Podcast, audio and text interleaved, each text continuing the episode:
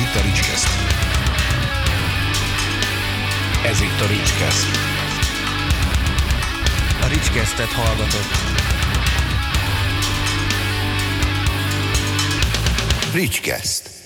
Sziasztok! Sok szeretettel köszöntök mindenkit a Ricskeszt legújabb adásában, a vendégem Nóniusz Gábor, és most már csak azért sem foglak felkonferálni, Jó. mert előbb megpróbáltuk már ezt adást indítani, csak akkor nem sikerült. De most megy, úgyhogy Igen. én is üdvözlök mindenkit.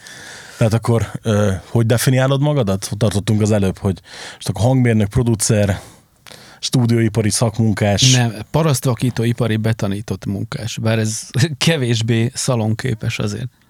Hát figyelj, miért ne? Hát simán. Ma, manapság már még egy, akár egy okáis szakma is lehetne. De Elég hamar adnának rá akkreditációt, de elég szarul néz ki egy névjegyen egy ennyire hosszú titulus. Tehát azért ez meggondolandó. Mondjuk igen, a kezdővetőkből le kell rövidíteni valami, valami jóra. Ugye, mint a, nem olyan rég néztem a csupasz pisztolyt, és ugye ott is van ez a szén, és a, nem tudom, mindegy, szarra jön ki a végén a, a titulus a kormányba az embernek, uh-huh. és a gyerek mondta, hogy apa, az milyen szakma? Hát mondom, ezt most inkább hagyjuk. Ö, mondtam neked, hogy ilyen, ilyen kicsit ilyen portré jellegűre szeretném ezt az adást megcsinálni, és azt szeretném, hogy a végére így mindenkibe kirajzolódjon egy kép, hogy kicsoda is Nóniusz Gábor igazából. Emlékszel rá, hogy mikor és hol találkoztál először zenével magával? Nálunk állandóan volt valami. Va- valami mindig szólt, mert apukám a 70-es évek elején ilyen local hero volt, nevezzük úgy. Úgyhogy megörököltem a teljes Jolána kollekciót otthon. És mindig szólt valami. Tehát vagy Deep Purple, vagy valami olasz slágerzene, vagy bármi, amilyen dallamos volt, meg, meg ez a szabványos szerkezetű, vagy akár Roger Waters volt, valami mindig történt. És akkor én egyebben nőttem föl. És olyan nyolc éves lettem, amikor kitaláltam, hogy csináljunk egy zenekart. És mindenkinek művésznevet osztottam az iskolában, meg, tehát ez ki lett találva a sztori, majd hazamentem, apukámat kifaggattam, hogy rakjuk össze a költségvetést, másnap ezt bevittem, és föl is oszlott az egész. Tehát ez olyan ellenállás volt, hogy, hogy sokáig ez így nem futott, ez a projekt. Te lettél volna a zenekarba. Itt én kitaláltam, hogy én vagyok a zenekar vezető. És így eh, az életem további része az így nagyjából erre ment rá, hogy, hogy akkor én szeretnék a zenekar vezető lenni, és aztán ilyen 14 éves lettem, amikor azt mondta akkori zenekarunk dobosod, már tényleg hangszereken játszottunk, hogy Gábor, ha így csinálod, neked az életben nem lesz egy normális zenekarod. Aztán nem is lett. Tehát egy nem, évente van 5-6, Mm, elég fura, mert most erről így dumálunk, ezek így a részbe kigyúrt válaszok. Tehát mert volt, aki megkérdezte ezt, és volt, akinek elmondtam, ha nem is szó szerint, de nagyjából ugyanezt. Nem baj az, nem baj az. Attól függetlenül kíváncsi vagyok mindenre, meg talán szerintem a hallgatók is. Uh-huh. Mi volt az első zene, amit magadnak fedeztél fel? Tehát ami, ami, ami nem úgy volt, hogy csak szólt otthon, hanem te, te bukkantál bele valahol, és tudtad azt, hogy ez, ez neked hozzád szól. Fú, hát na ez egy elég súlyos olyan kérdés, amivel meg vagyok akasztva. Talán a, Simpsons rajzfilm sorozatnak volt a zenéje az első, amit én megvettem magamnak kazettán. Aztán az unokatestvérem hordta a zenét Csepperről haza, akkor akadtam bele a hip-hopba, úgy a kinti megjelenésekhez képest két-három év késéssel, ami azért a 80-as évek második felébe, 90-es elején nagyon jó volt. Sőt, És akkor- Az aranykor konkrétan. Uh-huh. Apukám a szomszéddal elment Ausztriába a határnyitás után, akkor behoztak, mondjuk úgy, hogy behoztak egy beltérítés, egy fejet, majd ezt egy 60 centis eketárcsára felszerelve, onnantól 0-24-be ment nálunk a, az MTV, és onnan kellett magamba szívni a kultúrát, tehát teljesen más zenekaroknak a nevei voltak fölírva a táskámra vagy a toltartomra, mint a többieknek, de nem volt annyira szar így kívülállónak lenni. Akkor, ha már MTV, akkor gondolom klipkorszak. Volt olyan klip, ami, amitől így, így lápadlóztál, és, és mondjuk a, akár a mai napig is szereted? A Fate No More-nak az Epic. Hát az mondjuk igen. És olyan fura, hogy most az a színvilág, az vissza is jött. Meg rengeteg trükk, ami abban volt, az, az most megint menő. És tényleg. Soha nem gondoltam volna ebbe bele így, ha nem beszélgetünk most De erről. benne vannak ezek a, a körök ebbe az egész sztoriba. Hogyha belegondolsz abba, hogy mit, mikor adnak ki újra, akkor nagyjából ki van találva, hogy a tini gyereknek a lázadó időszakára karácsonyra pont meg legyen apuval a közös téma, hogy én is voltam hülye. Nem? Tehát ez a körülbelül így néz ki, és akkor utána jönnek a vinil újra kiadások a régi katalógusból, és akkor jön a Led Zeppelin karácsonyra, nagypapának, stb. Mondjuk ki- igen, ez pont, pont pár éve jött ugye egy sokadik Jimmy Page Remaster Led Zeppelin sor, és akkor főnököm így nézett rám a munkahelyemen, pakoltuk fel a webshopba őket, és mondja, hogy jó, ezt most megveszem, de ha lesz még egy, azt már nem fogom. Mondom, az előző kettőnél is ezt mondtad, ne szól semmit. Ja, és ugyanez van rajta, csak hangosabban. Hát igen, meg mit tudom, állítólag máshogy van keverve, masterelve, én, nem, én, én ilyen szinten hülye vagyok már ahhoz, hogy, hogy, hogy halljak számottevő különbséget, de igen, egyébként a Ide egy jelszinten drágább pifit venned. az, az könnyen lehet. De a jelszinten kívül egyébként én tényleg nem hallottam most más különbséget a legutóbbi verziónál, meg azt, hogy megint előszedtek mindenféle ö, demókat, meg, meg alternatív verziókat, meg, ö, meg koncertfelvételeket. Igen, voltak benne izgalmasak, de azért nem, nem, annyira, nem annyira jellemző most itt, itt ebbe, hogy pont a fizikák graffitiből vettem meg egy ilyen plusz egy CD-s kiadást, és azóta is a Bozsónál van. Mert nem, a, belecsinálom a sportalsót, és ugye így Mhm. mondta, hogy ú, ez tök jó, ilyen nekem is kell. Hát mondom, vidd el, aztán majd szerzek magamnak másikat, nem sikerül. Ez, ez olyan, mint a mindenki Motorhead kazettája, ami soha nem kerül haza. Egyébként igen. És mi volt az első olyan banda, ami, amire viszont tényleg azt mondod, hogy ez, ez hatás volt, és ez, ez, ez úgy, úgy meghatározó volt az életedben? Beastie Boys meg a Run DMC. Az mondjuk szerintem, aki, aki szeret a hip-hopot, az mindenki. És akkor mellé jött párhuzamosan a Queen meg a Guns N' Roses. Ó, Tehát ez egy teljesen ilyen, mint amikor tudod, így két felé áll az embernek a szeme, de nagyjából tájékozódik, hogy mi van, de tudja azt is, hogy itt mi van, meg itt is mi van. akkor legelejétől fogva nem műfajokban gondolkodtál ezek szerint. Mm, Nem, meg, meg igazából egyik brigádhoz sem tudtam, meg nem is akartam százszázalékosan oda csapódni. Volt ebben egy ilyen kis tudatosság, hogy, hogy különbözni akartál, vagy pedig inkább azért, mert mind a kettőt a magadénak érezted annyira, hogy ne köteleződj el sehova? Meg nem is fértem be. És, és ez elég sokáig volt így, hogy, hogy a metal közegnek túl hip-hop gyerek voltam, a hip-hop közegnek túl metal gyerek voltam, néztek rám furcsán a 2000-es évek elején, hogy ki ez az állat, aki élőzenekarral szeretne rappet játszani Magyarországon, és akik akkor néztek, azok két évvel később megjelentek a fesztiválokon a zenekarokkal, aminek mondjuk megörülök nem magam miatt, hanem egy volt mit nézni. Most így, így ennek fényében mm, teljesen más a dal, amit az adás előtt hallgattunk. Uh-huh. De erről majd később, mert mindenképpen szeretnék erről is beszélni, csak mielőtt odáig jutnánk, én nagyon kíváncsi vagyok arra, hogy hogy jött először az igény benned arra, vagy mikor jött elő, először az igény benned arra, hogy te mondjuk foglalkozz ennek a technikai részével is. kiskoromtól nyomogattam a gombot otthon, és a, volt egy ilyen Akai, meg videóton keverék akkori hifi tornyunk, ami kb. minden második háztartásban volt akkoriban, és apukám megmutatta, hogy ha elkezdek az egyik dekkel lejátszani, és a másikkal fölvenni, viszont leszúrok egy mikrofont az egyik oldalra a mikrofonbemenetre, akkor az egyiken marad a zene, a másikra meg tudok pofázni, meg bármit csinálni. Na ezzel kezdtünk el szórakozni, úgyhogy ilyen több sávokat pakoltunk két dekkel egymásra, nyelvogott, zajos volt, minden volt, de minden áron reppet akartunk csinálni. Hát nem tudtunk, de legalább tök jó el voltunk. A nagymamám mondta az ilyen esetekre, hogy ez még mindig sokkal jobb, mint ha eljárnának betörni, és, és ebbe igaza is lehet neki. Ja, végül is igen. Tehát akkor mondjuk ö, odáig nem jutottak el, hogy megjelenjen egy No News Gábor rap kazetta. Nem, hál' Istennek. Gondolod, hogy mindenkinek jobb az így? Szerintem mindenkinek jobb, utána inkább mások bőrét sikerült így a vásárra vinni, hogy, hogy előadók mögött szépen dolgozott az ember, és azok jelentek meg. Hogy keveredtél te oda, hogy ilyeneket csinálj? Nem, nem budapesti születésű vagy, ha jól tudom. Nagykőrösi vagyok. Hú, igen. Ez a 441-es út, Ceglét, Kecskemét között. Igen. Tök jó mezőváros akkoriban, amikor én ebbe az egészbe belecsöppentem, 6-7 zenekar működött 90-es évek eleje.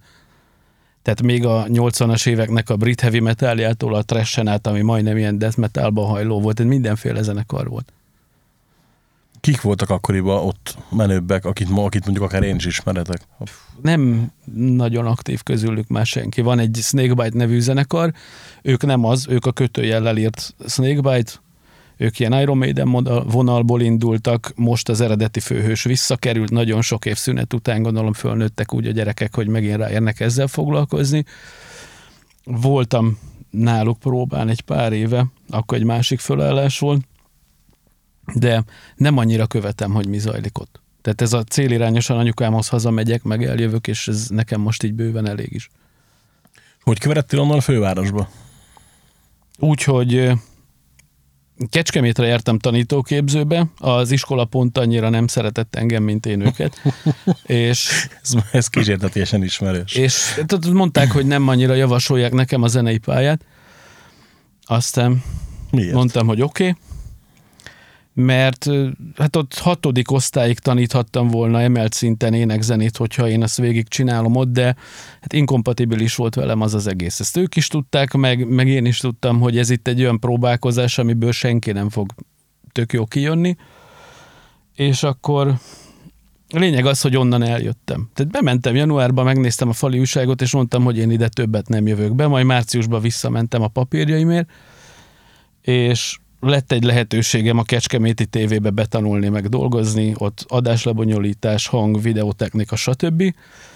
És utána hívott fel az unokatestvérem, hogy te figyelj már, lesz egy ilyen filmforgatás, kifázott a hangos emberünk, gyere már föl, légy szíves.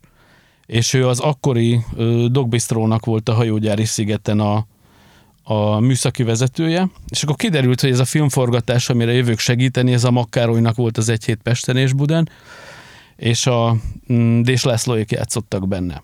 Egy dalt azt ott a helyszínen kellett keverni, életem első digitpultos eseménye, tehát ott fogytam egy három kilót, mire az úgy sikerült, és utána egyre többet jártam föl, majd majd utána, vagy az év, nem is tudom, hogy volt, de szóval 2002. április elején vettem egy vonatjegyet, reggel fölmondtam a tévébe, délután meg folytattam a hajógyárin az életemet, tehát ez így körülbelül egy ilyen váltás volt.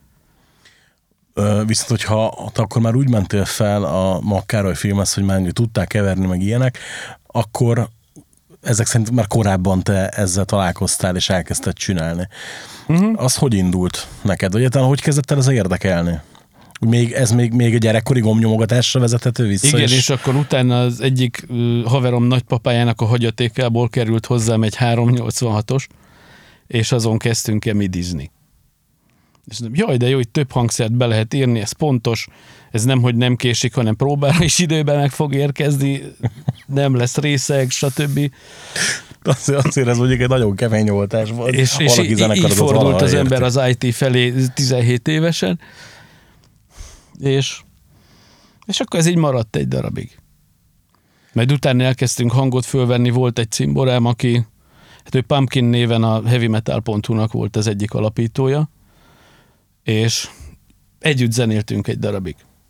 És ő hozta saját akkor sokkal komolyabb számítógépét, és elkezdtünk demozni úgy, hogy a Soundforge-ba egy rásra pakoltuk a sávokat, mindent csak fizikailag lehetett leszámoltatni, kivártuk, kísérleteztünk vele, hát ez a többes szám, ez inkább úgy, hogy én üvöltöztem a mikrofonba, ő megintézte azt, ami a képernyőn zajlott. Úgyhogy ott szépen csöndben figyeltem, hogy mi van.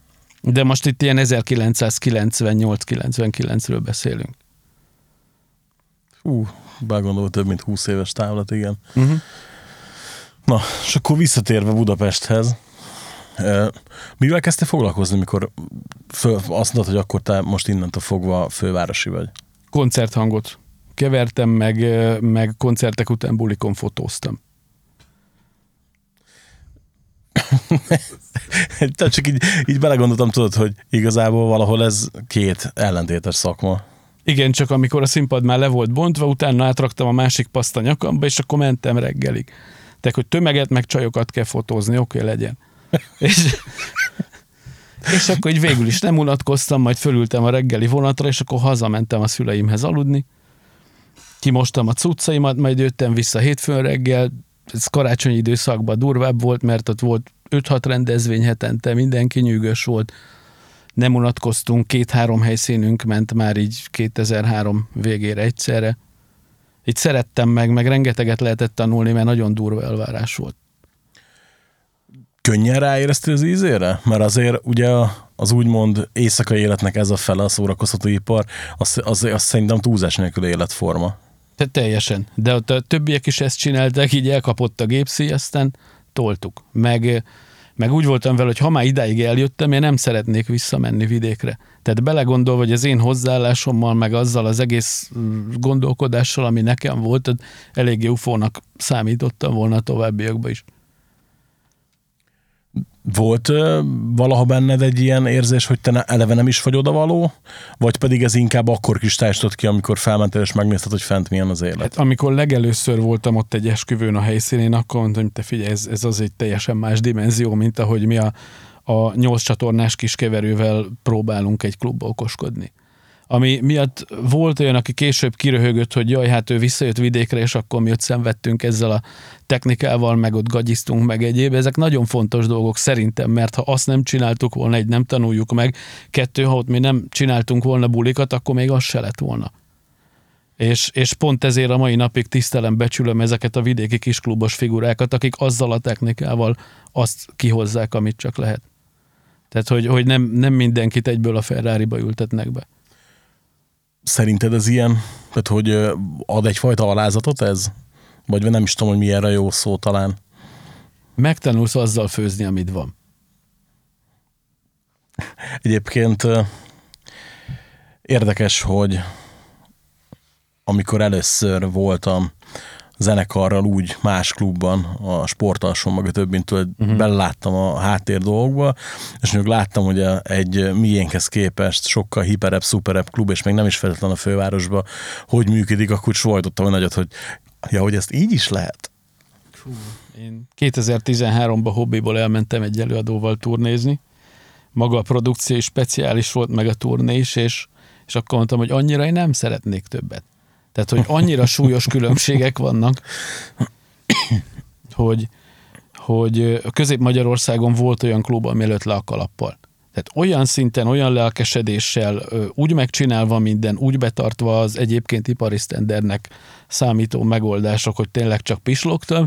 A másik vége az az, amikor kérdezett, hogy te figyelj, itt egyszerre lehet csak kapcsolni a fantomot. Mi az? És ugyanabban a turnéban ugyanazzal az előadóval. Hát igen, emlékszem én is, hogy megkérdeztem, hogy mikor szerveztem en- ennek a zenekarnak a buliait, hogy figyelj, van backline a helyen? Micsoda? Mondta, vagy a hangosító, nem? Igen. Jó, hát akkor ez egy érdekes menet lesz, de mégis nem derült ki, hogy van a backline, úgyhogy inkább vittünk mindent.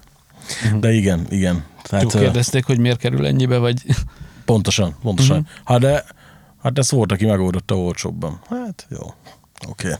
rendben. Ö, hogy vezetett az út a stúdiózáshoz? Mert az meg ugye meg megint csak egy más dimenzió. mm, érdekelt. Meg ugyanígy ez a demózás, meg egyéb ez az otthon kalapáljunk zenét, ez megmaradt. És a, nem tudom, hogy a Draft nevű magyar ilyen trance breakbeates, breakbeates brigádot mennyire ismered. Megvan. Ott mellette volt technikusként egy nagy körös srác, aki gyerekkoromból volt a cimborám, és egy párszor áthívott oda haverkodni. És akkor beültem Varez mögé, aki sorba gyártotta a remixeket, de én Zanzibártól kezdve a Heaven Street Seven, a fú, elég hosszú lista lenne, és ültem mögött, és néztem, hogy mi van. Ő ezt hogy rakja össze, mi történik, milyen szempontok alapján, és akkor így szívtam magamba, azt egy idő után ott is kábelezgettem, meg eljártunk egy nagyon nagy stúdióba éjszakánként dolgozni, ahol nagyon sok dalt producerált, és akkor ott láttam, hogy ez hogy áll össze. Tehát ha, ha hazai főhatások közt kéne emlegetni három-négy embert, akkor biztos, hogy var ez az egyik. Kiskörösről, mert hogy most már ott lakik.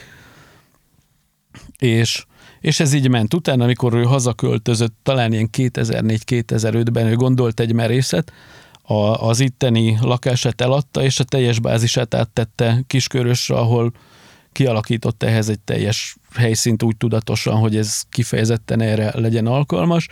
Azok, akik az ügyfelei közül nem nagyon tudtak oda lejárni, tehát azért nem egy rövid út, ők engem megtaláltak, mert onnan ismertek mellőle, és akkor voltak így kötött ki nálam, akkor jöttek újabb előadók, akkor elkezdtem hip-hop demókat gyártani, akkor utána annak így elment a hír, akkor jelentkezett egy srác, hogy kellene csinálnunk valamit együtt. Őt Riddlernek hívják, és az első közös munkánkat azt azt hiszem, hogy két éve a tíz éves újrakiadása meg volt neki CD-n. És akkor ez így haladt előre. És akkor te már ö, építettél magadnak saját stúdiót, vagy pedig akkor még csak dolgoztál itt ott? Figyú, én ezt még nem nevezném annyira stúdiónak, hogy az ember egy ikás szatyorba hord egy asztali PC-t néhány belépő szintű eszközzel. Tehát on- onnan indult ez a történet, hogy, hogy a belépő szintű 8 csatornás hangkártyával, meg utána eljártam egy próbaterembe demókat fölvenni. Tehát érdekes, hogy pont egy AMD demót vettem föl, amin még jó be is hibáztam, mert a lábdob egyáltalán nem hallatszott. Tehát ilyen megoldásokkal indult, hogy az összes tévedés ugyanúgy benne volt, meg ez a csöcsreugrás, meg egyéb. És, és utána ott egy rakás ilyen tök egyszerű zenekar. Tehát azokat a hobbi zenekarokat, akiknek csomó szempont kimarad, azért járnak össze, mert imádnak zenélni. És akkor otthon én szétdaraboltam a cuccaikat, visszavittem szögre editálva, és megmutattam nekik. És, és akkor egyszer jelentkezett egy zenekar, hogy, hogy most ez egy komolyabb ügy, most már kéne csinálni egy EP-t. És akkor én ott megmondtam, hogy jó, akkor ez dalonként ennyibe fog kerülni, és akkor adjatok előre ennyit. Majd amikor a pénzt ideadták, elmentem, megvettem belőle az eszközöket, és nekiálltunk dolgozni. Úgyhogy igazából azért azért érdekes ez, amit mondasz, mert akkor már gyakorlatilag 0 kilométertől fogva úgy voltál itt is, mint az életben is, hogy nem voltál stílusmenet elkötelezve, hanem ami jött kvázi azzal, hogy azokkal dolgoztál? Hát meg szerettem is. De nagyon sokszor nem lehetett válogatni, mert valami volt, akkor menni kellett, de, de ez jó, mert rengeteget lehet tanulni. Tehát olyan helyzetekbe kényszeríti az embert komfortzónán kívül, amik, amikből ki lehet jönni nyertesen. Tehát, hogyha a következőnek jön egy olyan helyzet, akkor már tudod, hogy hova nyújj, és sokkal nagyobb rutinnal tudod kezelni a problémákat. Ki volt az első nagyobb produkció, aki, aki megkeresett még így az elején? Hú. Fő, lehet, hogy nem mondanék neveket ebbe az esetben, mert nagyon sok anyag maradt dobozban, meg azon kevesek közé tartoztam, hogyha a nagyobb név nem akart kifizetni, akkor én a munkát nem adtam oda. De az mondjuk figyelj, így azt akartam, hogy teljesen jogos, meg teljesen logikus, tehát ez... Én jártam így egyszer egy könyvvel, Uh-huh. megírtam egy zenekarnak a könyvet, és akkor mondtam, hogy hát akkor a kialkudott összeget szeretném, hogy hát mi lenne, ha azóta is ott van a gépemen. És ők nem látták azóta se, illetve nem is fogják valószínűleg. Hát úgyhogy ezt teljes mértékben megértem. Ö, és mi volt a, az első olyan, ami, ami minden flottul ment, és, és teljesen végig is csináltatok a projektet, és meg is lett a, a foganatja. Fú. Hát 2008-ban Riddlerrel megcsináltuk ezt a Korridor című lemezt. Azt abban az évben a hiphop.hu-nak a díjkiadóján jelölték is az év lemezére, de a DSP-ék kapták a díjat, ha jól emlékszem. Mai napig nem értem, hogy miért, igen. Nagyon jó lett az a lemez is. Azt, azt Pixa csinálta, még akkor én azt nagyon szerettem, sőt a mai napig előszedem, akár az alvajáró miatt, akár egy-egy másik dal miatt. Nem, én a színben a Riddler ezt erősebbnek éreztem akkor. És nem azért, mert te ülsz itt, hanem mert, Mhm. hogy szerintem erősebb volt. De egyébként igen, az egy nagyon jó DSP Az, az egy nagyon jó DSP Jó, hát mondjuk Pixa. Tehát, hogy azért érti a, érti a dolgát. Hát meg azok a dumák is. Hú, Te, teljesen más hangulatot hozott, mert még Riddlernél az a, az a, az a horror irányból megközelített, meg egy lényegesen komorabb ilyen társadalom kritika volt, addig, addig ez a Békás megyeri lakótelep, ez nagyon ott volt azon a lemezen bevállaltan. Lehet, lehet, hogy pont, pont azért állt hozzám közelebb a Riddler, mert jobban szeretem az ilyen jellegű cuccokat. De Mhm. ez mondjuk már Mondjuk, ha tényleg csak ízlés meg. Dipával találkoztál abba az időbe, a két figura megjelent, és a teljes lemezt elhitted. Tehát így egy az egyben korrelációban lehetett párosítani a zenekart. a- Nem, nem, ott hit, hit, hitelességi kérdés részemre sosem merült fel, mondjuk, igen, tehát az, Hmm. az absz, abszolút igaz, hogy azért ők üde színfolt voltak akkor is már, úgyhogy Ezt bírtam azt a hangulatot, sőt máig, bár egyre kevesebbet futok bele a cuccaikba. Hát én most gondolkodtam, hogy közben beszélünk, hogy egyetlen léteznek-e, mert én sem. Én sem. Lét, léteznek, Bom könyvet írt Dipának a, az egyéb ilyen képzőművészeti igen. cuccai, grafikái mennek, hát Bomnak volt a Tipli, Igen, igen, igen. és most igen. van egy másik is. Na, azt még viszont nem láttam. A tiplit olvastam, az tök jó volt. Fú, én is úgy vagyok, hogy megfogadtam egy két-három éve, hogy addig nem veszek könyvet, amíg az eddig fölhalmozott mennyiséget el nem olvastam. Én nem mondok ilyet, maga sose vennék többet szerintem. Én is veszek ugyanúgy. Na, a Tipliről csak így mondom annak, aki nem tudná, mindenképpen nézzen utána, mert az egy igaz ilyen lakótelepi regény. És így nekem így így is adták el, hogy figyelj, ez tényleg, tényleg telepi cucc.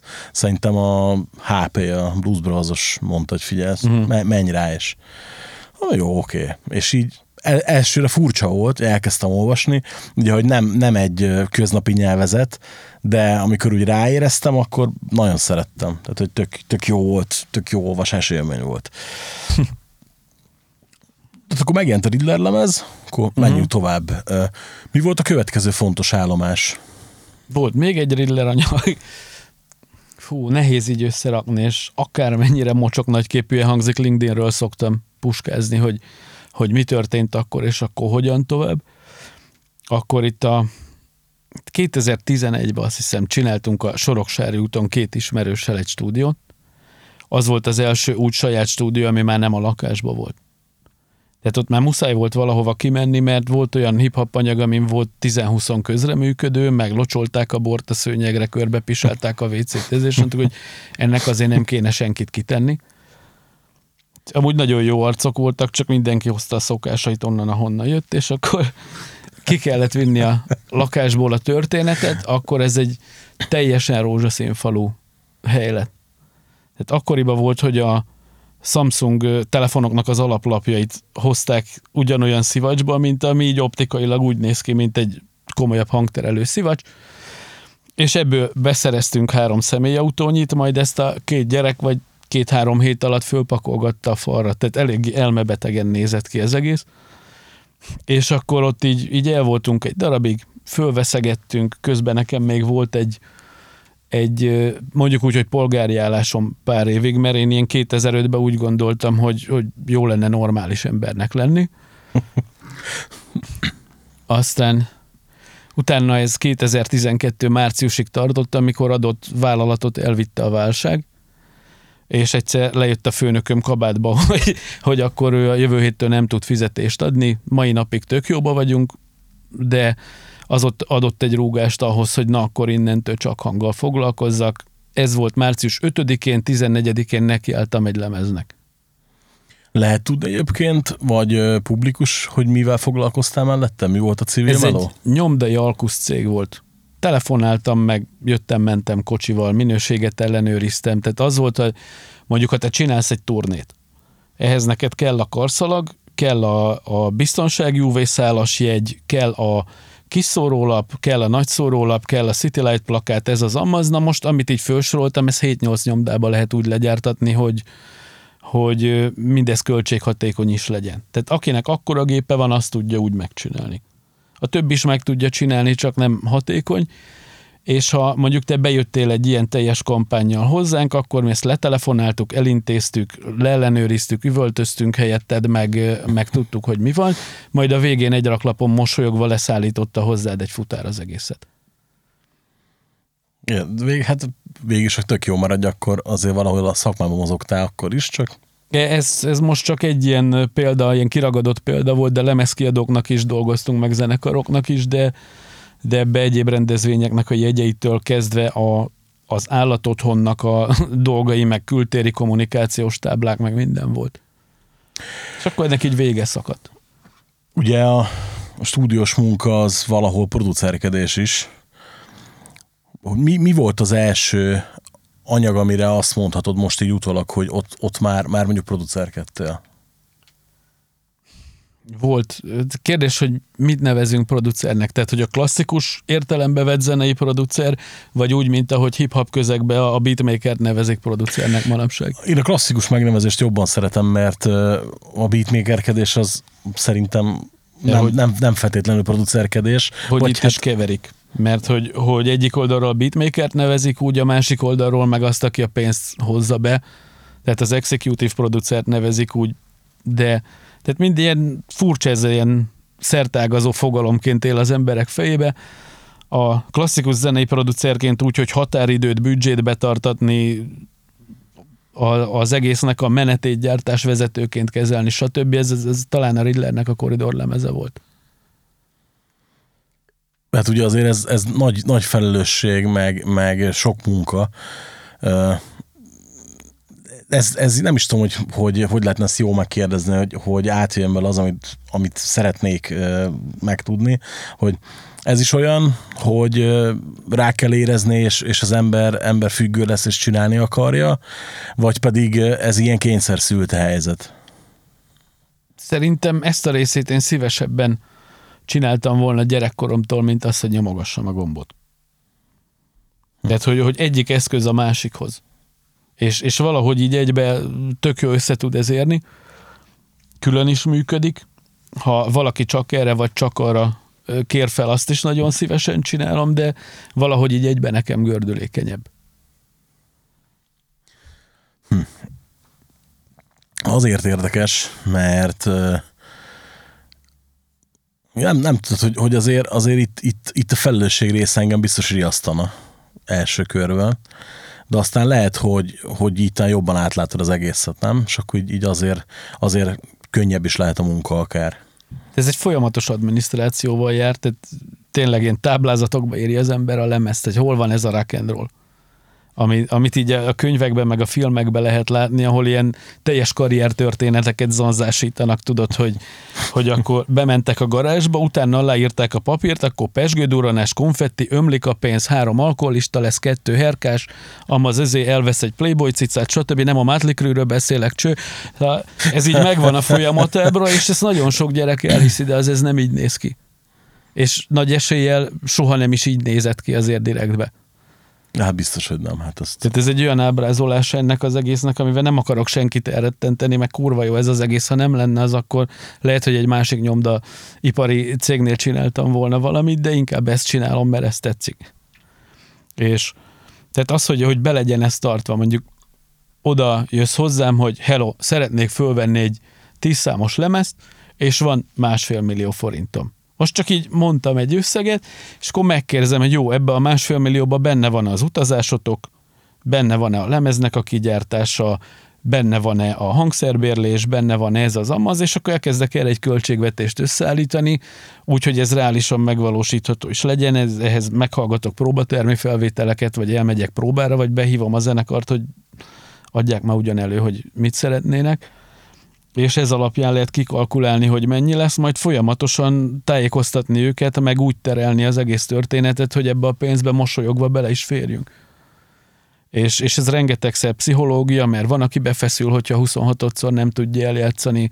A Gál Csabit nem tudom, ismered-e? Persze. A, ugye rengeteg lemezt csináltunk együtt, ő, ő mindig a dob részével foglalkozott, és így ránézett a képernyőre, és látta, hogyha a hullámforma erre áll, akkor dobosunk már annyit siet, hogy ő már lélekben nem itt van, ő már régen túl akar lenni ezen az egészen. És akkor meg kell hozni egy döntést, hogy most 5 percre a dobost erőszakkal kizavarod az udvarra, egy memória reszetre, vagy szenvedsz vele 40 percig az ő pénzén, amivel utána neked kell elszámolnod, hogy az miért lett erre költve. Úgyhogy ilyen formában azonnal kell dönteni. Most így Varga Zolitól rengeteget tanultam. Tehát volt, hogy, hogy te figyelj, miért énekelteted 50-szer a dalt? Hát nem, ez feelingben nem az. És akkor mondja, hogy igen, nem az, mert hogy a demónál ott a teljes bulinak a hangulata az úgy, úgy elvitte ez, de ha összehasonlítod, most sokkal jobbat énekel, így, így, meg így érdemes haladni. És a Zoli pontosan tudta, hogy hogy kell előre menni, meg hogy kell ezeket betartatni. Úgyhogy rengeteg olyan módszer van, ami a mai napig így a tárházamba tőle. Te egyébként melyiknek a híve vagy? Csak ugye mondtad ezt a, a kizvard 5 perc, vagy pedig szenvedsz fel 40 percet, hogy nem olyan régen volt egy cimborám, aki mondta, hogy igen, igen, tök jó kritikát írt a lemezről, de nekem azért nem tetszik, mert hallom, hogy szét van vagdosva az egész. Hogy vagdosol inkább, vagy pedig inkább azt hogy jó, figyelj, akkor mennyi 5 perc szünetre, és kezdjük újra. Hát ez mindig adott helyzettől függ. De inkább kiküldöm 5 percre, és kezdjük előről, mert attól, hogy én azt szétdarabolom, attól, attól abban még nem lesz benne az a fajta érzelmi töltet. de a neurológiája nem olyan lesz az egésznek. Tehát én azt tudom vonalra vágni, vagy megkérhetek a bárkit, hogy vágja vonalra, de akkor azt midibe is beüthettük volna. Tehát én azért azt szeretném hallani nagyrészt, hogy ott emberek zenélnek. Szinte biztos voltam benne, hogy ezt fogod mondani. De mind a kettő működik, tehát ha valaki azt mondja, hogy azt szeretné, ha ilyen, ilyen írógéplábdob lenne, meg legyen leprogramozva, meg egyéb, ha adott koncepcióba az olyan, és az jól áll a lemeznek, akkor nem fogom rábeszélni, hogy üsse föl. Minek? Tehát ugyanezért vettünk egy elektromos dobot, mert egy csomó metal lemezen minták vannak. És inkább elektromos dobtesttel fölüttetem élő cintányérral, mint hogy vetessek vele 60 ezerért bört, meg betegyem egy nagy terembe, úgyhogy a végén úgyis kicserélem mintára az egészet, mert ő kéri azt. Tehát ezek is szempontok. És akkor utána mondod, hogy hát azt kikéred magadnak azt a lemezt. Csak tök jó, tök jó egyébként, ugye, ahogy mondod, hogy csomó metallemezen minták vannak, mert hogy eh, amikor nemrég ezt eh, beszélgettük így haveri körbe, akkor volt, aki nem akarta nekem elhinni, hogy hát de nem mondd már nekem, hogy az nincs felütve. Hát igen, a Def Leppard óta elég sok Igen. mindent láttunk már. 95-ben a Fear Factory-nak az a lemeze, az a bizonyos lemeze, az nem kizárólag az industrial metalra adott vissza, hanem mindenre. Most meg akarják csinálni élődobbal, mondtam, hogy ne. Minek? Fölösleges. És majd a Jason Newstednek a basszussávét is tegyük rá. Igen. Azt, hát az, az mondjuk, én azt hittem amúgy most, mikor jött a remaster belőle, hogy hát ha ugye And Justice for Jason lesz belőle, de nem. Pedig úgy lett volna az igazi. Hát ahhoz újra kellett volna keverni. Egyébként ez kettő darab párhuzamos magnóval vették csak a dobot. Tehát ilyen 44 vagy 46 sáv volt a dobja annak a lemeznek, és a legvégén ezt visszacsumpították oda-hova. És a teljes személyzet zokogott, hogy, hogy mit csináltak a lemezből, ennek ellenére az a következő évtizedet jócskán meghatározta az hangzás. Ajjaj, tényleg. Sose gondoltam még ezt így végig, pedig, pedig nagyon. És, és nagy részt sem 57-ekkel vették a dobot, tehát minden dobtesten az volt.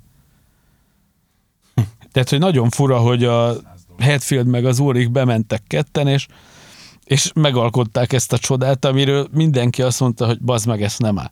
Nem vagytok normálisak. Mi ez a szar? Mert hogy annak ekkorának meg ilyennek kell lennie, a két gyerek meg megmondja, hogy nem, nem kell olyannak lenni, ennek ilyennek kell lennie. Hát és az idő ezt igazolta, ugyanúgy, mint a Beastie Boysnak a Postbutik lemezt igazolta, meg rengeteg lemezt igazolta, amit akkor nem értett senki. Úgy, ahogy a, ha azt nézzük, a Load meg a Reload is egész jól öregedett, ahhoz képest, hogy akkor mindenki meg volt botránkozva, hogy ez micsoda. Sőt, hát figyelj, igazából én azt a két lemezt baromira szeretem. Mindig mondom évek óta, hogy nem szeretem a de azt mindig ráköljek, hogy de. És érdekes, hogy ugye én akkor voltam 16, amikor uh-huh. kijött a Szentengör, és hogy berakták a, a egyik rokkocsmába ültünk, hozta a srác, megvette az új Metallicát, berakta, Fúta, mondom, ez micsoda? De, nem érted, nem foglalkoztam akkor az, hogy hogy szó, hogy nem szó, de hogy bántotta a fülemet, de azért csak meg kellett venni belőle nekem is a CD, DVD deluxe-ot, és hogy a DVD-n megnéztem, ahol ugye a próbateremben, nem tudom, láttad azt a DVD-t, ott egy a lemezhez képest egész korrekt dobhangzás van. És nekem például ott is kijött, hogy én szerintem a dalok tök jók azon a lemezen. Hát ez elég sok produkciós zicser van, de az inkább egy terápiás lemez volt. Persze, persze. Valószínűleg egyébként pont azért a szövegvilággal együtt tetszik nekem. Mm. Viszont az utána következő már egyáltalán nem. A Death Magnetic az nagyon nem az én lemezem. Hát azt, azt túl akarták csinálni, az, ott, ott, ott mindenből három kanállal többet tettek. Ez, azzal az volt a bajom nekem. Tehát ez a hallgatod a kocsiba, és ez a mitől fáj a fejem. Hát ettől. Tehát, hogy, hogy tényleg olyanra van masterelve az a lemez, amilyenre már nem kellett volna. És itt jön be, hogy a mastering mellett, hogy mérhető, azért elég komolyan egy művészeti döntés. És tényleg. Megint csak helyeselni tudok. Viszont itt kicsit, kicsit akadjunk le, térjünk el egy picit a, a témától, és nagyon kíváncsi vagyok rá, hogy szerinted, ha mondjuk minden műfajban, nem azt mondom, hogy egyet, nem tudom, hogy ki lehet ragadni egyet, de tudsz nekem mondani mondjuk öt olyan lemezt, ami szerinted tökéletesen szól? Öt tökéletesen szóló lemez. Mert ez amennyire egyébként, amennyire könnyűnek hangzik, annyira nehéz kérdés is szerintem. És kíváncsi vagyok, hogy a te meglátásod micsoda. Hát a Imogen Heapnek a Speak for Yourself, ha jól tudom, az a cím, ez azt hiszem 2009-es lemez, az elmebeteg, ahogy szól. Fú. Fiú, nem egyszerű ez. Tehát ez a folyamatosan Persze. új megjelenéseket hallgatok, a legtöbb előadónak a nevéről fogalmam nincs. Hogy, hogy, hogyha bent van az ember a bányába és egész nap kalapál, amikor kijön, azért nem árt tudni róla, hogy mi zajlik a világban, úgyhogy én ilyen elalváshoz hallgatok lemezeket, régen sokkal többet, most más dolgokkal is el vagyok foglalva, úgyhogy nem kizárólag új megjelenést hallgatok. Fú, mi van még? Ez, ez a lemez, ez biztos. Jó, lehet, hogy én ezt átugrom most, mert ehhez nekem Jó. több idő kell, hogy, Oké, oké, oké, nem hogy baj. kitaláljam, hogy szerintem mi a... A menet közben eszedbe jutom, akkor csak itt szúrt be. Mert tudom, van, van cimbarem, akinek erre van Jolly Joker válasz, hogy Santana Supernatural, hogy neki az az, az, az etalon, de azt hittem, hogy hát ha neked is van így a farzsebbe erre valami választ tudod, hogy ez vagy az. Amit én nagyon szerettem, az a Family Force 5-nak a Business Upfront Party in the Back. Nem tudom, hogy hány példány lehet Magyarországon belőle. Nekem vannak ilyen country lemezeim, hogy szerintem biztos vagyok benne, hogy csak nekem van belőle. Ez, ez néhány ilyen atlantai sutyó, akik, ez a, ez a crank rock vagy crankcore ügy. CLA keverte, ilyen 2008-2009-es lemez lehet. Írtózatosan ilyen metálstenkel játszanak hip-hopot úgy, mintha végig rágógumit rágnának, tehát ilyen atomflegma, nagyon bunkó az egész, kurva hangos. Na, rámegyek majd mindenképpen, mert jó hangzik. És a saját lemezek közül, amit, amit te csináltál, akár mint hangmérnök, akár mint producer, akár összesen, melyik, melyik volt az, amelyikre úgy, úgy azt mondod, hogy maradéktalanul elégedett vagy vele, és mondjuk van-e esetleg olyan, amit mondjuk ma már biztosan másképp csinálnál? Mindegyiket máshogy sem. Két hónapig nem merem őket a leadás után meghallgatni. és, és Valahogy. mindig benne van az emberben, hogy hát ezt, ezt úgy lehetett volna, azt úgy lehetett volna, ezt a Zefi fogalmazta meg jó, hogy hát Gabikám egy nap meg kellett volna, és, és minden lemeznek kéne az az egy nap. De ha az az egy nap letelt, utána is kéne még egy nap. Uh. Hogy, és azért fura, hogyha mondjuk eltelik pár hét, és akkor hallgatom meg, akkor azt mondom, hogy, hogy jé, ami akkor nekem ilyen egetverő problémának tűnt, ez az most nem. Viszont elkezdek benne fölfedezgetni dolgokat, amire nem emlékszem, hogy én csináltam, vagy mit csináltuk. És van így, hogy, hogy egyszerre, ha mondjuk van az embernek négy-öt lemeze nyitva, ami most már nem olyan nagy ügy nálam, mert egy 5-6 évvel ezelőtt volt, hogy 6-8 lemez volt nyitva egyszerre. És akkor hol Varga Zolinak volt több nyitva, hol nekem, amikor még ott Török Bálinti stúdióban dolgoztunk. És ebből azért úgy sikerült visszavenni, most már tudatosan egyre kevesebb lemezt vállalok el, mert szeretnék mással is foglalkozni, azon kívül, hogy a stúdióban vagyok. És várj, honnan jutottunk el idáig? Hát csak kérdeztem, hogy a saját lemezek közül melyik a, a kedvenc esetleg, illetve melyik az, ami, amit mondjuk most már másképp csinál. Értem, és annyi, hogy a, most már értem, hogy mi, vagy eszembe jutott, hogy miért mondtam, hogy konkrétan meg kell hallgatnom a dal elejét ahhoz, hogy emlékezzek rá, hogy melyik volt az. Tehát ha tegnap dolgoztunk valamin, és ma fölhívsz, meg kell hallgatnom az elejét, onnantól tudom, hogy a 1 perc 40-nél a mit hanyadik ütemben mi történt, de addig nem. Tehát ezért nagyon nehéz ezeket így fölidézni, szerintem melyik a legjobb, meg melyik nem. Tehát időnként így visszahallgatom, de nem tudom megmondani. Tehát ez a száz lemez fölött már inkább ezek a kellemes emlékek, hogy itt ez történt, amott azon röhögtünk, ez jó, mi lett ez a gyerekkel, nem láttam azóta, stb. Akkor ehhez idomítom a kérdést. Melyik a legkellemesebb emlék? Ha van ilyen. Fú.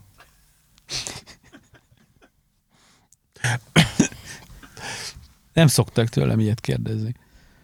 A, hát ez a Riddler korridor ügy, ez, ez ilyen szempontból nagyon. Az, az ott egy eléggé komoly ilyen történet volt.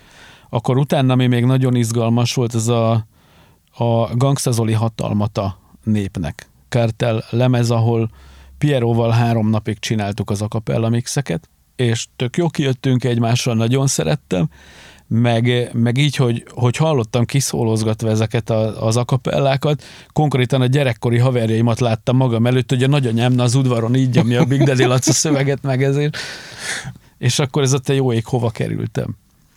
Tehát in- inkább ilyenek vannak, akkor, akkor ugyanígy, amikor Csepregi Éva először így bejött énekelni, el kellett hinnem, hogy ott van, Pataki Attilát szintén el kellett hinnem, hogy ott van.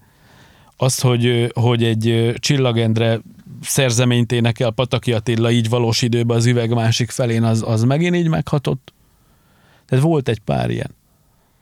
Meg, meg Vikidel Gyula, amikor bejött, és konkrétan kértem egy változtatást, ő úgy énekelte. Tehát ezek azért az, amit ugye kell gondolkodni, hogy tehát nagyon sok ilyet tudnék felsorolni, hogy amikor például Király Gyulát megkérdez egy változtatásra, akkor ott azért harcol benned a, a gyerekkori rajongó a, a producerrel, vagy pedig ott, ott félre tudod ezt tenni, és ott csak a szakmaiságot nézed. Hú, ö, fura ezzel szembesülni olyankor. Idő után a szakmaiság van benne, de volt ilyen, hogy januárban volt nálam Karácsony James, és csináltunk egy, a Förkin zenekarral csináltunk egy LGT feldolgozást, és rengeteg ötletet dobált be úgy, hogy az eredeti koncepciót teljesen megfordította.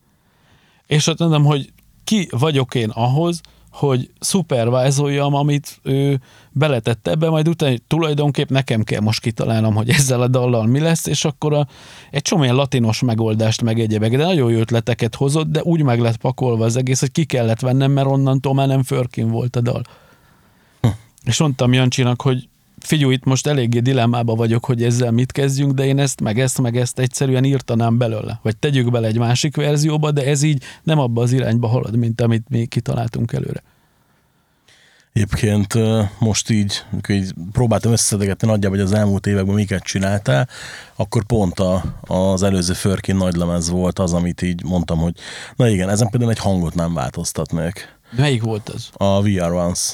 Aha, ez 2017 februárban adtuk le, ilyen 15-én vagy így valahogy, aha. Nem 8? Vagy csak akkor jelent meg? Lehet, hogy 18. Szerintem 18, nem 17. igen. Fú. Na, na, erről beszélek. hogy, hogy így hajlamos vagyok ekkorákat tévedni, néha, de inkább ilyen komplett évet, napot azt nem. Hát ott azt csináltuk, hogy az utolsó pillanatban még, még daraboltuk a számokat hogy végig teleraktuk poénokkal, végrögtük az egész felvételt, majd az utolsó nap kiszedtük belőle az összes olyan poént, amire úgy gondoltuk, hogy csak mi röhögünk rajta. és,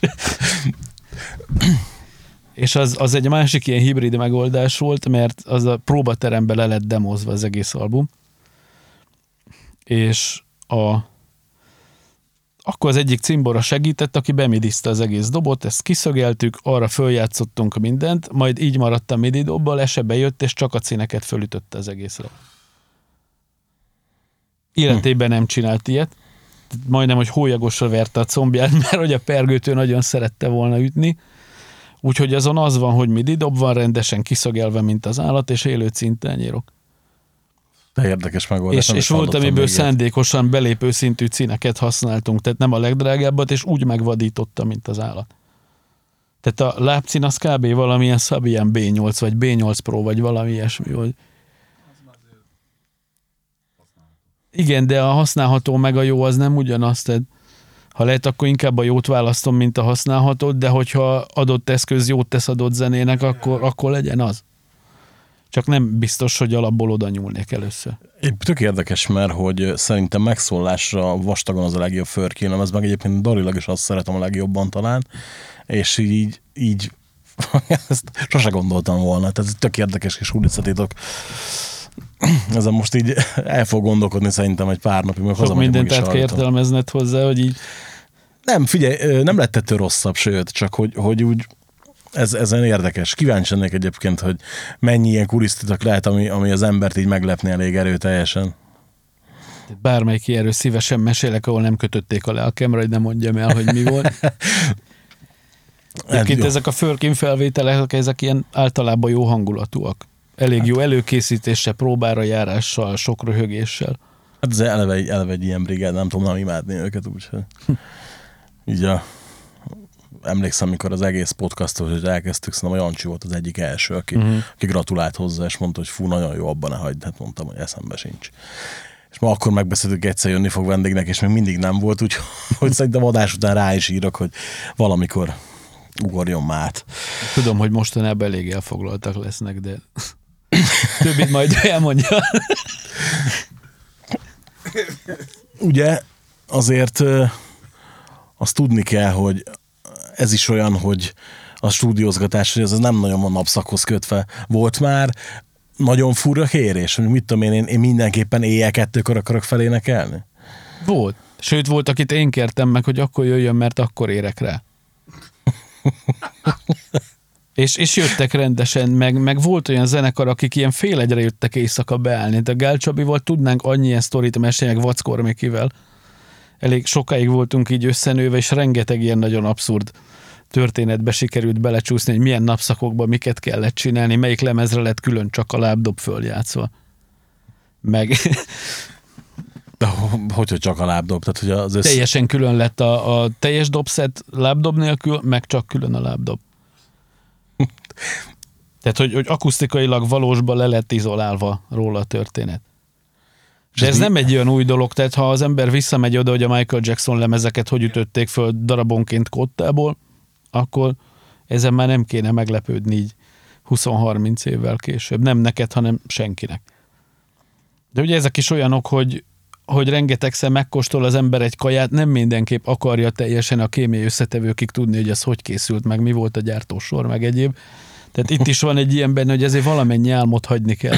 Igen, persze, abszolút, abszolút. És mi volt a, mi volt a legabszurdabb kérés? Szigorúan név nélkül természetesen. Hú, uh, hanyadik hú volt? Még nem Ilyen számoltam. 20 környékén majd valamit fizetek, vagy, vagy valamilyet találjunk ki. E- Ezek is olyanok, hogy az ember meddig diplomatikus, meddig tart titkot, hogy, hogy milyen sztorit mesél el azok közül, Figyeld. ami a... Név nélkül szerintem bármit lehet. Kísérleti zene, kortárs művész, frissen körülbelül másfél millió forintból húrozott 50 milliós Stanway zongora, ez a D-modell, ez a leghosszabb, amit gyártanak. Bejön emberünk, elkezd dobverővel játszani a húrokon. Nem, te figyelj, biztos, hogy nagyon akarod. Á, semmi, figyelj, max, amit csinálok, az ez. És a mély húrokon elkezdett a fazon egy tököt reszelni. Tehát amikor így állsz, és akkor érzed, hogy egyszerre fogysz három kilót, meg őszülsz, meg nem kapsz levegőt, meg ez, ez a döbbenet, hogy te most mi a fasz csinálsz itt? Mondom, állj már meg haver, fölhívom az ongora tulajdonosát, aztán kiderítem, hogy amit csinálsz, az mennyire legit adott helyzetbe. Fölhívtam, ki az? Megmondtam ki az, csinálhatja, telefon le. Hú, hát ö, igen. igen. Mert hogy azért biztos vagyok benne, hogy ez, ez pont az a világ, ahol vannak furcsa, meg extrém kérések. De igen, igen. És volt esetleg olyan zenekar, nem feltétlenül keressen évvel nyilván, ahol azt hitted, hogy lesznek extrém kérések, és nem voltak? Ezek már általában előre kiderülnek. Hogy, hogy lesz extrém kérés, vagy nem, mert szeretem úgy előkészíteni a dolgokat, hogy, hogy nem megmenteni kelljen őket. Mármint, hogy ezt úgy értsük, hogy szeretsz biztosra menni, úgy Igen, igen. Tehát, hogy, hogy maga a kísérletezés is, meg minden nagyjából az elején tudnunk kellene, hogy mi a cél vele. Tehát ilyen teljesen céltalanul ne fogjunk bele, azért tudjuk azt, hogy milyen eszközökre lesz szükségünk, és azok legyenek ott addigra, stb. Tehát mire a lemezfelvétel elindul, addigra egy ilyen előkészítési, ismerkedési, fejlesztési folyamaton túl vagyunk. Mire először bejön a zenekar az ajtón, addigra a, a nagyon felkészült zenekarokkal kettő darab levelet váltunk, a, akivel előtte nem dolgoztam, ott ez, ez lehet, hogy hónapokig beszélgetünk róla. Ennyire szereted kiküszöbölni a zsákba macskát? Tehát amennyire csak lehet, azért nem kevés pénzről beszélünk, meg határidőkről, meg, meg egyébről, és ha, ha az én általam betartott határidőtől függ mondjuk a sajtósnak a munkája, a gyárba akkorra lehet kapacitást foglalni egyéb, akkor azért nem árt, ha az ember tudja előre, hogy mi van. Meg nem árt, ha azt tudja, hogyha valamire van másfél millió forint, akkor azt nem visszük ki kettő millió háromig, főleg nem úgy, hogy mondjuk a zenekar nem tud róla. Tehát, hogy napi szinten mindig írva van, hogy milyen részfeladatra hány óra ment el, az mennyibe került, és a nap végén a, a zenekar vezetővel ez meg van beszélve. Minden nap, ami, amikor dolgozunk, és azt szeretem, ha van egy ember, akivel a művészeti részt tárgyalom, meg van egy másik, akivel a gazdasági részt. Fontos, hogy ez két különböző ember legyen? Még az annyira fontos, de, de meg kell annak lennie, hogy ez össze van fogva. Tehát nem szeretnék mindenkivel egyesével egyezkedni, mert ha mondjuk egyszerre dolgozom 8-10 zenekarral, meg még négy zenekarnak a projektje előkészítés alatt van, akkor ott egy elég komoly osztálynyi emberrel kéne folyamatosan dumálnom, úgyhogy zenekarokon belül is vannak érdek egymásnak feszülések. És volt már olyan, hogy te azt mondod egy zenekarnak, hogy én szerintem mondjuk ezzel a szandal, vagy, vagy ezzel a, a, akármivel lenne ez a dal, vagy akár ez a lemez tökéletes, és végül nem a te akaratod érvényesült, hanem a zenekaré, és azt is mondod mondjuk, hogy ez a munka nem lett az igazi? Mm, elég ritka ez most már, de régen volt olyan, mondjuk úgy, hogy, hogy bizonyos kiadóknak a hangzásvilága miatt, amikor még nem ebbe a helyzetben voltam, mondjuk úgy, hogy rengeteg lemez basztam el fizetésért. És vo- volt egy-egy olyan szemlélet, ahol nem pontosan láttam, hogy melyik rétegnek fogadott hangzással készülni adott lemez, teljesen mást képzeltünk volna hozzá. Sok esetben volt hogy az előadó is mást képzelt, mint a kiadó. És mondjuk szerinted más hangzással, mondjuk az általán elképzelt hangzással az elemez akár szélesebb spektrumhoz is eljuthatott volna? Mm, Biztos vagyok benne. Azért ezek érdekes dolgok mindenképpen. Te- Tehát va- vannak a nagyon ínyenc dolgok, amit egy nagyon szűk réteg hallgat, ugyanígy akár ha az audiofilekre gondolunk, hogy teljesen más panoráma, teljesen máshogy nyúlnak hozzá az egész nyersanyaghoz, teljesen mást keresnek benne, mint mondjuk az átlag hallgató, aki üvöltetni akarja a kocsiba, vagy, vagy simán egy középkategóriás film meghallgatja. Tehát, hogy nagyon pici különbségek, nagyon-nagyon sokba kerülnek fölfelé, és tehát nem, nem ugyanoda lő a két hangzás. Van olyan zenekar itthon, akivel még nem dolgoztál, de mindenképpen szeretnél egyszer? Van egy ilyen bakancslistám gyerekkori kedvencekkel, és, és va- vannak, akikről már tudom, hogy nem fog összejönni. Nem csak az, hogy velem, hanem egyáltalán adott zenekar abban a formában nem fog létezni, mint ahogy én fantáziát látnék benne. Így időnként összefutok tagokkal beszélgetünk, és akkor így kiderül, hogy, hogy egyre távolabbi az a összeborulás, meg, tehát ilyenek vannak. Meg, Erre gondolom ne kérdezzek példát. tessék? Erre gondolom ne kérdezzek példát. Én úgy gondolom, hogy ha egy-egy ilyen eset össze fog jönni, akkor telipofával fogom ugatni a neten, hogy én most mennyire boldog vagyok. hogy ez az akkor fog hamar kiderülni, meg, meg ez mindig olyan, hogy mennek tárgyalások, és sok összetevős ez. Tehát, hogy az én naptáramba hova fér be, az ő naptárukba hova fér be, ha négy-öt felé vannak, akkor adott négy-öt naptárba hogy fog beférni. Van, akinek más érdekeltségei is vannak, ami prioritást élvez, mondjuk megélhetési szempontból, vagy művészetiből, vagy már nem abban van, mint amiben 10-15 éve volt, amikor ez, ez még amúgy is jó ötletnek tűnt volna. Tehát ezért nem könnyű. És mondjuk van olyan előadó, itt nem feltétlen magyarra gondolok, hanem akár így worldwide, aki mondjuk a bekopogna holnap, hogy veled szeretne dolgozni, akkor bár, bárkit lemondana a naptárból? Hát valószínű, hogy elég komoly ködbéreket kéne fizetnem. Van ilyen. Van ilyen, sőt, én amikor a Török Bálinti stúdióba kerültem, én akkor döntöttem el magamnak, tudod, ez az életpálya modell, hogy ezt manapság divatosan mondják, hogy ki az a gyerekkori kedvencem, akivel én tíz év múlva szeretnék dolgozni. Most ebből már csak két év van hátra, és valami kevés esély van arra, hogy, hogy adott előadóval tudjak dolgozni most főleg így, hogy 2020-ra én nem ezeket a meglepetéseket terveztem, mint amik most vannak. Ezt Viszont- szerintem ezzel vagyunk ezzel így egy páran. Mindenkit meg szoktam kérni, hogy ne hívogassanak, mert fülemmel dolgozok, de mindig hívogatnak.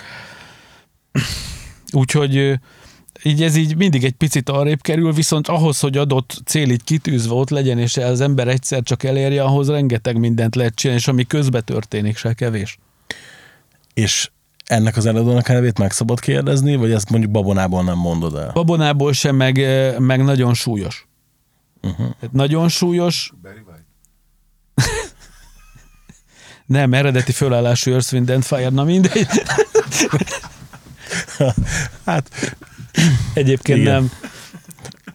ő tudjuk eredeti felállás Michael Jackson band, jó, nem baj. Van Igen. Hélennel most már, Igen. Csóri.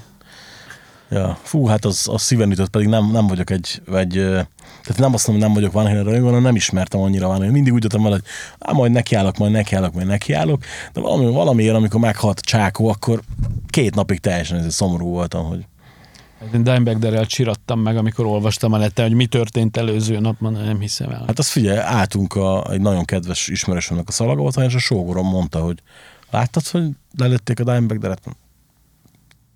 Figyelj, délután fél hatkor részeg vagy? Nem, nem, nem, halál komolyan. Hát benne volt a híradóban is. Mondom, ne idegesítsél föl. Nem akartam elhinni, emlékszem, hogy így néztem magam elé utána percekig, hogy jaj. Na de azért még valami vidámabbat kérdezzek a végére. Ha mondjuk tegyük fel, hogy valamelyik ilyen államelőadód összejönne, és szabad kezet is kapnál, megpróbálnál az előadón stílusán formálni, hogy kísérletez valamit, mondjuk teljesen a, sz- a saját szádéze szerint, vagy pedig inkább csak arra törekednél, hogy valami olyat csináljatok, ami mondjuk neked is tetszene úgy tényleg. Ez a Rick Rubin féle iskola, hogy rajongóként úgy, hogy ne hagyjak rajta új lenyomatot, viszont a létező legjobb lemezt csináljam meg vele, amit én tőle elvárnék, vagy meghallgatnék. És az összes lemezzel így vagyok, hogy, hogy nem csak eladni, hanem megenni is szeretném, amit főzök. Tehát ugyanúgy az én névjegykártyám is az, a, az anyag. Így, hogy, hogy normál nyomtatott névjegykártyám nincs, meg semmilyenem nincs, hanem, hanem mindig egy-egy ilyen lemez az, amire hivatkoznak, hogy szeretnének valamit csináljunk együtt, mert hogy ez vagy az nekik tetszett. És ezt továbbra is tartanám, hogy nincs ilyen, tehát az, hogy jó van, az úgy, meg majd megoldjuk valahogy, meg valahogy, meg okosban, meg ez, ezeket így kihagynám. Nem is ö, csináltál ilyet sosem? Nem is akartam. De nem fér a pofámra. De akkor ez nem ilyen perfekcionizmus, hanem csak szimplán nem, nem tehát hogy Is is, is is, és, és később szem, szembesültem vele, mert volt, aki mesélte, hogy már ők a saját lemezüktől majdnem behánytak, amikor én még 71-szer óra leállítás után meghallgattam a dalt. Így, így nagyon benne voltam a mutatványban, és tudod, ez az apróságokat még így farigcsász rajta, és már nekik volt sok. De ezek mindig évekkel később derültek ki, mikor megy röhögve dumálunk róla, ott közvetlen ezek nem, nem jönnek ki. Tehát mindig valamilyen már sietnie kell haza, de én még mindig kalapálok valamit. Hát mondjuk akkor mondhatjuk azt, hogy, hogy te is így vagy vele, hogy, hogy nem lehet befejezni egy lemezt, csak abba hagyni? Egyik oldalról igen, a másikról meg valahol azért nagyon lelkesnek kell lenni, mert sokkal kevesebb időnk, meg sokkal kisebb büdzsénk van rá, mint ami, ami mondjuk egy külföldi kedvencüknél szokott lenni egy ilyen lemez esetében, az elvárások viszont ugyanazok. És ha a tévébe beteszik azt a videót az amerikai klip mellé, akkor annak nagyjából ugyanúgy kéne kinézni, meg ugyanúgy kellene szólni a minőségbe. Igen, egyébként ez, ez itt nem annyira régen, két-három évet tettem ki egy Carrie Underwood dalt a Facebookra, hogy itthon miért nem, miért nincsen felépítve egy ilyen kaliberű női pop előadó. És akkor odaírta valaki, hogy hát, mert egy picivel kisebb a piac, és egy picivel kisebb a büdzsé is. És ugye így ironikusan Ez egy nyilván. 250-300 milliós ország, nem tudom mennyien élnek ott. Teljesen más ennek az egész igen. pop countrynak a felvétele. Mondjuk itthon is megvan ez a úgynevezett vidéki zene, ami azért súlyosan kultúrharcban áll azzal, amit a városiak hallgatnak, és ezt most nem geciségből mondom, hanem tény, hogy, hogy egyik sem óhajtja úgy elismerni a másikat, de valójában tök jó elférnek egymás mellett. Aki azt szereti, oda megy, aki ezt szereti, ide jön csá. Mondjuk ez igaz. És, és nagyon súlyosan jó megcsinált előadók vannak itthon, magyar vidéki ízlésre optimalizálva, de igenis nagyon sok lemezen hallom azt, hogy nagyon részletesen ki van dolgozva, nagyon odafigyelt rá, aki csinálta, nagyon lelkismeretesen oda van pakolva, meg megvan a minőségre az igényük. Tehát, hogy ez a nincs kispórolva belőle semmi, függetlenül attól, hogy nem te vagy nem én vagyunk a célközönsége. Attól Igen. függetlenül nagy eséllyel nem fogod a nevem látni ilyen lemezeken, mert tényleg nagyon más világ, tehát nem érzem, hogy mit tudnék hozzátenni, és én nem gondolkodom olyan fúzióba, mint ami mondjuk Pixarnak tök jó összejött. Mert hogy, hogy mióta ő elment ebbe a vidéki vonalba, azóta kurva jó szólnak azok a cuccok. És mondjuk van ö, olyan előadó, akit nagyon elismersz, és, és ö, még adott esetben akár szereted is, amit csinál, de nem dolgoznál vele? Vannak olyan arcok, akiknek szeretem a lemezeit hallgatni, de egyébként inkompatibilisek vagyunk egymással.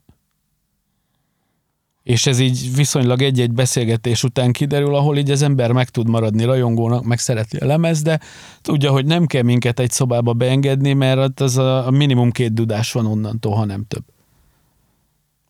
És az, az bele tud menni egy olyan egóharcba, meg, meg ha ő annyira határozott a dolgaival, akkor egyszerűen nincs szükség rám abba a láncba. Hm. Akkor azt minek erőltessük? Volt ö, olyan, hogy, hogy mondjuk te szeretted volna nagyon, de pont ilyen miatt nem jött össze?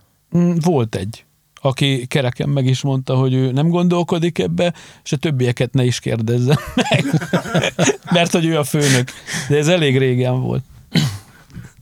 Hát mondjuk igen, de ezt akartam mondani, De tök jó. megmondta kerek felett. És jóba vagyunk. Tehát vegyük úgy, hogy, hogy ez az egymástól két lépésre én kölcsönös tiszteletbe tök jól el vagyunk, de ez így ki lett mondva, hogy nincs értelme belevágni egy ilyenbe. Na, hát tudod, én, én meg a sok hümmögésre fogok valamit fizetni most már. Csináljunk belőle egy mintakönyvtárat, azt címezzünk fel egy szemplert vele. Jó ide, és akkor nyomogatnád így adás alatt? Simán, simán. Figyelj, szerintem megbeszéltünk nagyjából mindent, amit én szerettem volna. Ha csak nincs esetleg valami olyan sztori, amit mindenképpen szerettél volna mesélni, és nem tértünk ide. Hát én tudom, hogy mit kérdeztél volna még, amit aztán kihagytál, Na? de mindegy. Na, nem, most már mondjad, most már. Nem. De. Na most Nem. már kíváncsi vagyok. Videóztunk itt a műsor előtt. Jaj, tényleg, tényleg, tényleg, tényleg, tényleg, tényleg, tényleg. Dolgoz egy, dolgoz egy zenekarral most, uh-huh. ami, ami ilyen, ilyen, fú, nem tudom, behatárolhatatlan, nem? Nem, nem lehet azt mondani, hogy ez ilyen vagy olyan. Na ezt nagyon szeretem tőled hallani, meddig bárki hallotta ezt, mindenki azt mondta, hogy hát beszippantod, de hogy ezt te hova adod el Magyarországon, milyen közegnek, azt nem tudom. Szerintem pont azért lesz ez a produkció alatható, mert hogy nem lehet bekategorizálni, és éppen úgy meg, tudja, meg tud érinteni mondjuk egy ö, 15-6 éves treppes srácot, mondjuk, mint egy, egy ö, 40 pluszos régi nyumetálos arcot például. Ez a zenekar a. Uh-huh. Ez a Ten Big Toys nevű zenekar. Két lány van benne, két fiú van benne, normál rockzenekari fölállásnak tűnik, és valójában szeretünk zenélni, ez történik. Tehát nem, nem arról szólt, hogy akkor most ezt a piacra hova fogjuk pozícionálni, hanem megcsináljuk azt az állatságot, amit kedvünk van. És pont emiatt nincs rajtunk a nyomás, hogy, hogy mit kéne ezzel csinálni. Tehát, hogy van négy zenész, akkor ott vagyok én, mint társszerző, meg producer, meg egyéb, és és most már nagyon itt kopogtat az első videoklip heteken belül. Tehát mire, mire kb. egy adásba kerül ez, amit mi ma beszélgetünk, úgy körülbelül addigra fog a, az első klip is megjelenni. És az első lemez, Az 21-es ügy. mindenképpen akkor az, már, az jövő évre csúszik. A, a lemez mindenképp egy, egy EP-nyi anyag, az most is van, az, az ilyen szinte koncertképes is az egész. Elég érdekes, itthon nem annyira megszokott show van tervezve a történethez. Tehát már a legelső ilyen kisebb, ilyen tehetségkutatós fellépésektől közve timecode-ra működik a zenekar. A, tehát konkrétan a főhősnek a, az ugrásától kezdve minden timecode-ra van kitalálva, úgyhogy beszámolás nélkül elindul a dal arra, mire az ő lába leír a padlóra. Ez szerintem világ viszonylatban nem egy újdonság. Tehát egy Beyoncé vagy egy Madonna legalább 20 éve így működik, hogy, hogy már a, a gépről timecode-ra szól be az utasító az öltözőkbe is, hogy mi van, vagy ha mondjuk van egy húrszakadás vagy pergőbőr szakadás, akkor betolják HD-ről ugyanazt a sávot, és a buli nem áll meg. Tehát, hogy, hogy ebbe az irányba szeretném, ha vinnénk ezt az egészet. Úgy álltunk ennek neki jó két évvel ezelőtt, hogy most csináljunk valamit, amit akarunk. Semmi egyéb kikötés nincs, amit akarunk valamiért. Próbáljuk ki, hogy meg lehet-e csinálni, meg működik-e. És akkor az elejétől fogva a produkcióban gondolkodtok. Igen.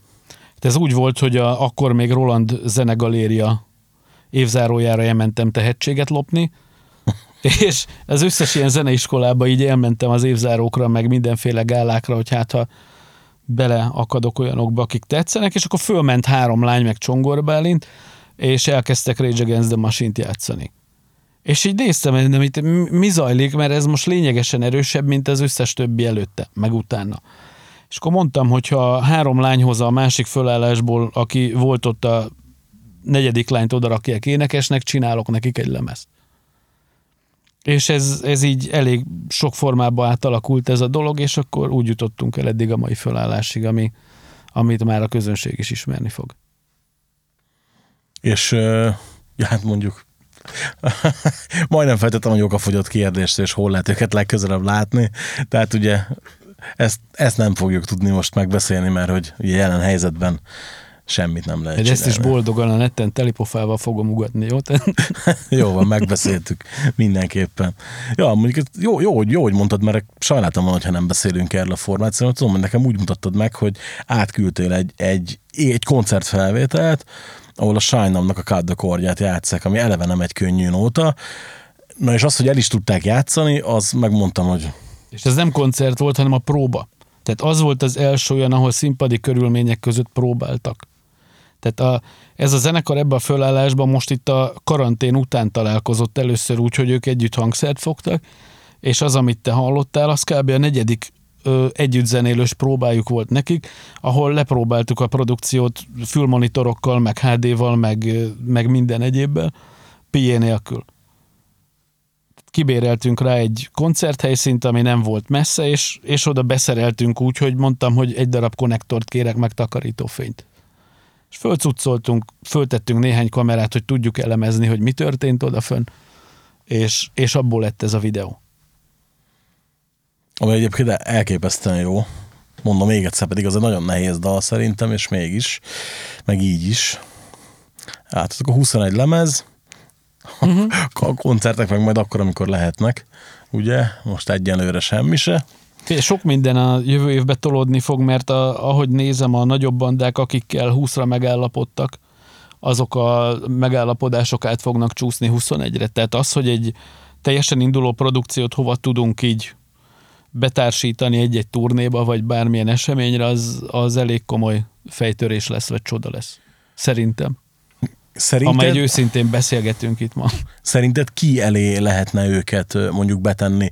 Hol, hol lenne mondjuk egy olyan, olyan közönségnek, hol szólhatnának, ahol, akár értőfülekre is találhatnának? Mondjuk most itt, itt mondjuk egy külföldi nagy névről beszélünk, nem feltétlen hazai zenekarról. Külföldi.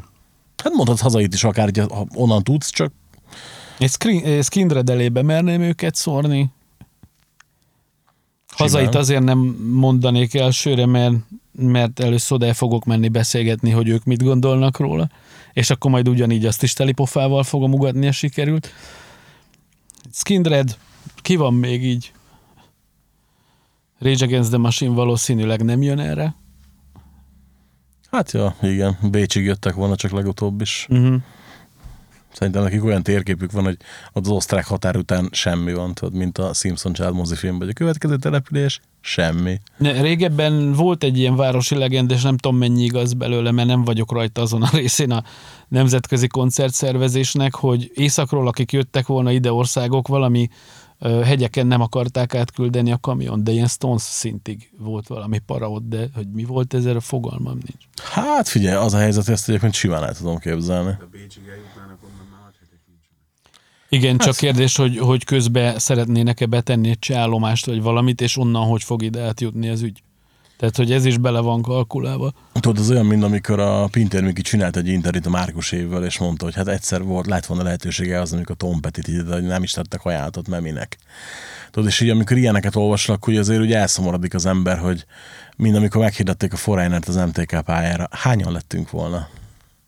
Hát figyelj, én még emlékszem arra, amikor az Iron Maiden az E-klubba volt meghirdetve. Ja. De az, az, a, az a heavy metalnak is, meg az Iron Maidennek is egy olyan időszaka volt, ez az egy eléggé furcsa időszaka volt az egész Igen. metalnak. Hát mindegy, nem baj. Reméljük, hogy akkor majd a Skinted előtt meg tudjuk őket nézni, vagy majd valahol, bárhol. Be fogom tenni a van Facebook oldal, ugye? Jól emlékszem. Uh-huh. A Facebook oldalt be fogom tenni majd ennek az adásnak a leírásába, és mindenképpen csekkoljátok meg, meg nézzétek meg az már elérhető videókat, mert hogy érdemes, nagyon, tényleg. Sőt, így belegondolva, indul lemezek közül nem is tudom, hogy várok-e még valamit ennyire jövőre. Hát nagyon örülök, ha így vagy vele.